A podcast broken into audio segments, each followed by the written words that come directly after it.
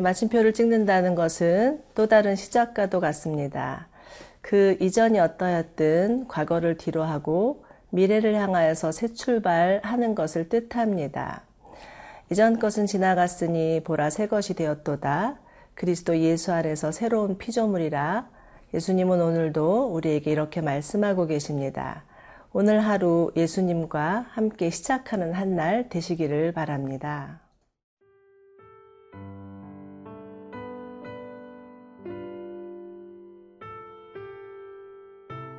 민숙이 33장 38절에서 56절 말씀입니다. 이스라엘 자손이 애굽 땅에서 나온 지 40년째 5월 초하루에 제사장 아론이 여호와의 명령으로 호르산에 올라가 거기서 죽었으니 아론이 호르산에서 죽던 때의 나이는 123세였더라. 가나안 땅 남방에 살고 있는 가나안 사람 아랏 왕은 이스라엘 자손이 온다는 소식을 들었더라. 그들이 호르산을 떠나 살모나의 진을 치고 살모나를 떠나 분온의 진을 치고 분온을 떠나 오봇의 진을 치고 오봇을 떠나 모압 변경 이에 아바림의 진을 치고 이 임을 떠나 디본갓의 진을 치고 디본갓을 떠나 알몬 디블라 다임의 진을 치고 알몬 디블라 다임을 떠나 누보압 아바림산의 진을 치고 아바림산을 떠나 여리고 맞은편 요단강가 모압 평지의 진을 쳤으니 요단강가 모압 평지의 진영이 베디어 시못에서부터 아벨 시딤에 이르렀더라.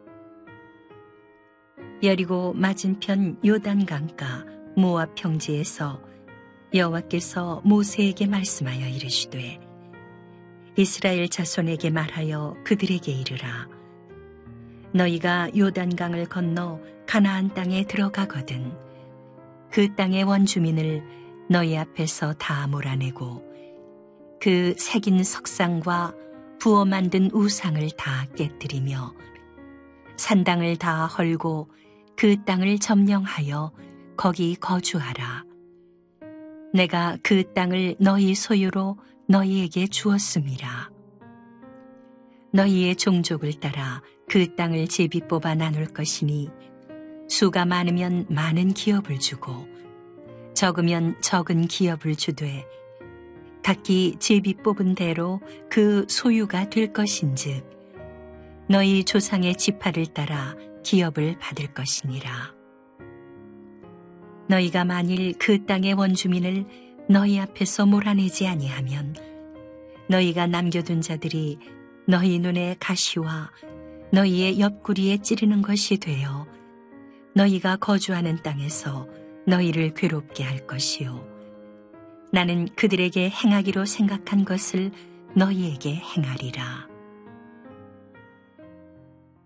예, 오늘 말씀은 아론의 죽음으로 시작합니다. 38절과 39절인데요. 이스라엘 자손이 애굽 땅에서 나온 지 40년째 5월 초하루에 제사장 아론이 여호와의 명령을 따라 호르산에 올라가 거기서 죽었으니 아론이 호르산에서 죽던 때의 나이는 123세였더라.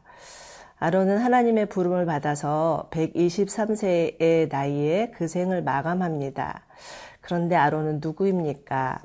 모세와 함께 40년간 이스라엘을 이끌던 대제사장이었습니다.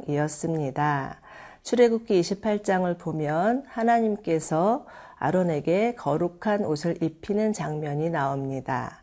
아름다운 실로자 내봇을 만들어 입히시고 가슴에는 이스라엘 열두 지파의 이름이 새긴 가슴패를 달아주시고 우림과 둠밈을 주셔서 이스라엘을 대신하여서 하나님의 뜻을 물을 수 있는 중대한 역할을, 역할을 맡겨 주시죠. 그리고, 어, 그러나 또 고라와 다단이 아론의 제사장직을 위협하며 반란을 일으켰을 때 하나님은 그의 지팡이에 싹이 나게 하셔서 그의 제사장직을 입증해 주셨습니다.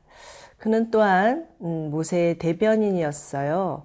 그래서 출애굽 당시에 모세를 대신하여서 이스라엘의 원로 지도자들을 설득하고 또 바로 앞에서 자신의 지팡이를 던져서 뱀이 되게 하고 나일강을 피바다로 만드는 그런 기적을 베풀기도 하고 모세를 도와서 출애굽을 주도한 인물이었습니다. 그러나 이제 그 아론이 가나안 입성을 눈앞에 두고 호르산에서 그 생을 마칩니다. 그런데 38절을 보면 아론이 죽은 시기를 애굽 땅에서 나온 지 40년째 5월 초하루 날짜까지 자세히 명시하고 있는데요. 이는 이스라엘의 광야 40년 기간이 끝이 나고 출애굽 2세대가 가나안을 입성할 날이 가까이 왔음을 암시하고 있습니다. 한 세대가 가고 하나님의 새로운 시대가 부상하고 있음을 알려주고요. 하나님의 역사의 거대한 수레바퀴가 거침없이 진행되고 있음을 보여주고요. 역사의 주관자가 하나님이심을 알려주는 구절입니다. 이러한 하나님 앞에서 예, 아무리 한 시대를 풍미했던 지도자라 할지라도 온 세상에 부귀영화를 가지고 있었던 자라고 할지라도 그 이름도 그 명예도 부도 가지고 갈 수 없음을 인정하게 되죠. 사실 아론은 누구보다도 가나안에 들어가기를 간절히 원했을 것입니다. 그러나 그가 가나안에 들어가지 못했던 이유는 무리바 물가에서 하나님의 명령을 거역했기 때문이죠. 그렇지만 그는 하나님의 말씀 앞에 토를 달지도 않고 하소연을 하지도 않고 순순히 하나님의 결정을 겸허히 받아들입니다. 왜냐하면 그의 인생이 하나님의 손에 달려 있음을 알았기 때문입니다. 여러분, 예, 우리의 인생도 하나님의 손 안에 있습니다. 하나님이 여기까지다 말씀하시면 여기까지가 우리의 인생입니다. 어, 간절히 바라기는 예, 정말 어, 등장보다는 어, 퇴장이 아름다운 인생이 되기를 바라고요. 또 떠날 때를 아는 그래서 물러나는 그러한 자들이 되기를 소망해 봅니다. 그러할 때 예, 우리의 삶이 하나님이 받으시는 예배가 될 것입니다.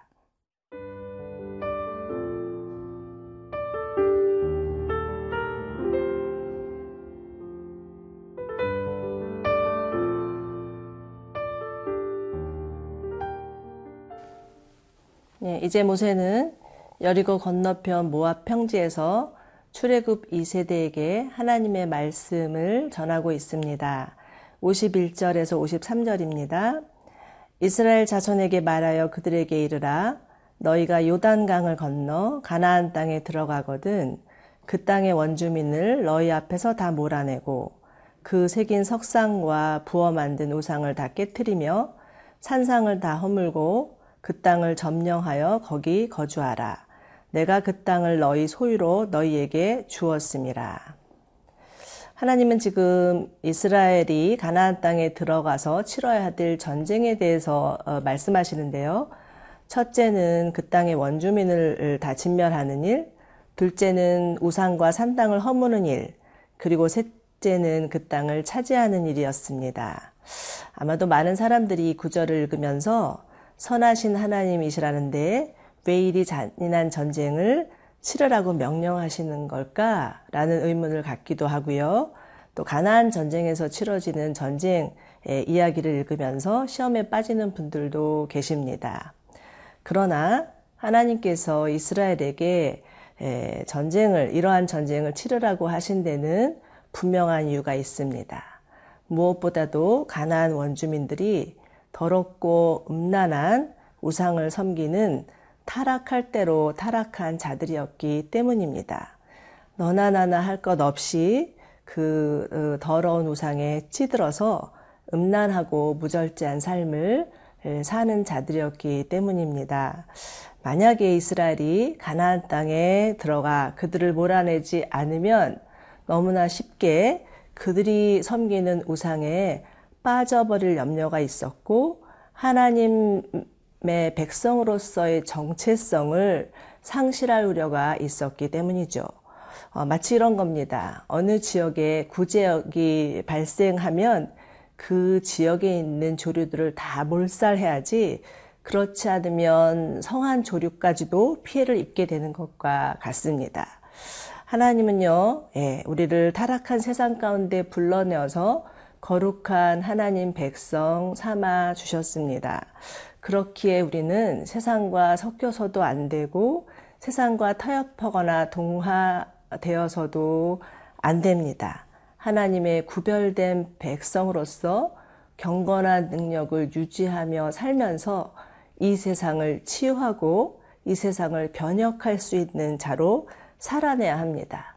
그런데 만약 예, 하나님의 백성이 하나님께서 허락 말씀하신 이 거룩을 잃어버린다면 어, 되려 세상에 잡혀 먹혀버릴 수가 있습니다. 55절을 보십시오. 너희가 만일 그 땅의 원주민을 너희 앞에서 몰아내지 않으면 너희가 남겨준 자들이 너희의 눈에 가시와 너희의 옆구리에 찌르는 것이 되어 너희가 거주하는 땅에서 너희를 괴롭게 할 것이다. 라고 말씀하십니다. 그런데 이스라엘의 역사를 보면요. 예, 가나안 땅에 들어가서 예, 그 가나안 원주민들을 점령하는가 싶더니만 온전히 쫓아내지는 못했습니다. 온전히 쫓아내지 못하다 보니 그 가나안 우상을 섬기게 되고요. 그들의 관습을 따라갈 수밖에 없고 결국은 그로 인해서 그 결과는 이스라엘의 패망이었습니다. 그런데 참 이스라엘의 그런 모습들이 우리 안에도 있다라는 것을 인정하지 않을 수 없습니다. 우리가 하나님 사랑하고 섬긴다고 하지만 우리 안에도 세상에 연연하고 세상을 부러워하고 세상을 따라가려고 하는 모습들이 있습니다. 그러면 어떻게 해야 될까요? 갈라디아서에서는 성령을 쫓아 행하라. 그리하면 결코 육체의 욕망을 채우지 못하게 될 것이다 라고 말씀하십니다. 그렇습니다, 여러분. 우리도 연약한 존재입니다. 그러나 성령님을 따라 행할 때 우리 안에 계신 성령께서 우리를 새롭게 하시고 정결케 하시고 하나님의 사람으로 만들어 가실 것입니다.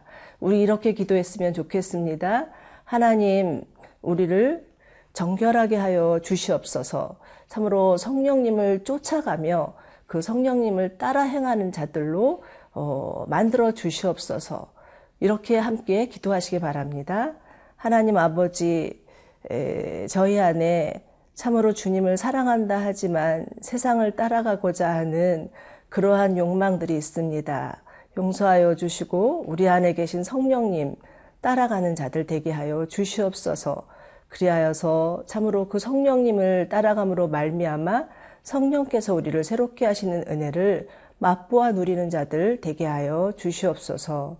예수님의 이름으로 기도드립니다. 아멘.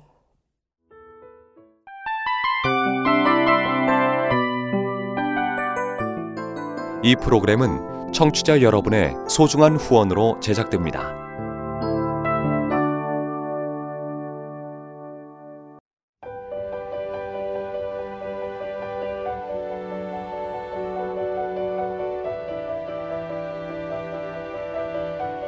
세상에는 수많은 교회들이 있지만 더 깊이 있는 말씀 강해를 찾기 위해 크기로만 교회를 선정하지 않습니다. 보다 좋은 영적 콘텐츠를 더 많이 나누기 위해 방송비를 받지 않습니다. 1년 365일 복음만 전하고 싶어서 우리는 광고를 하지 않습니다. 온누리의 복음을 땅끝까지 CGN TV와 함께 땅끝 성교사가 되주세요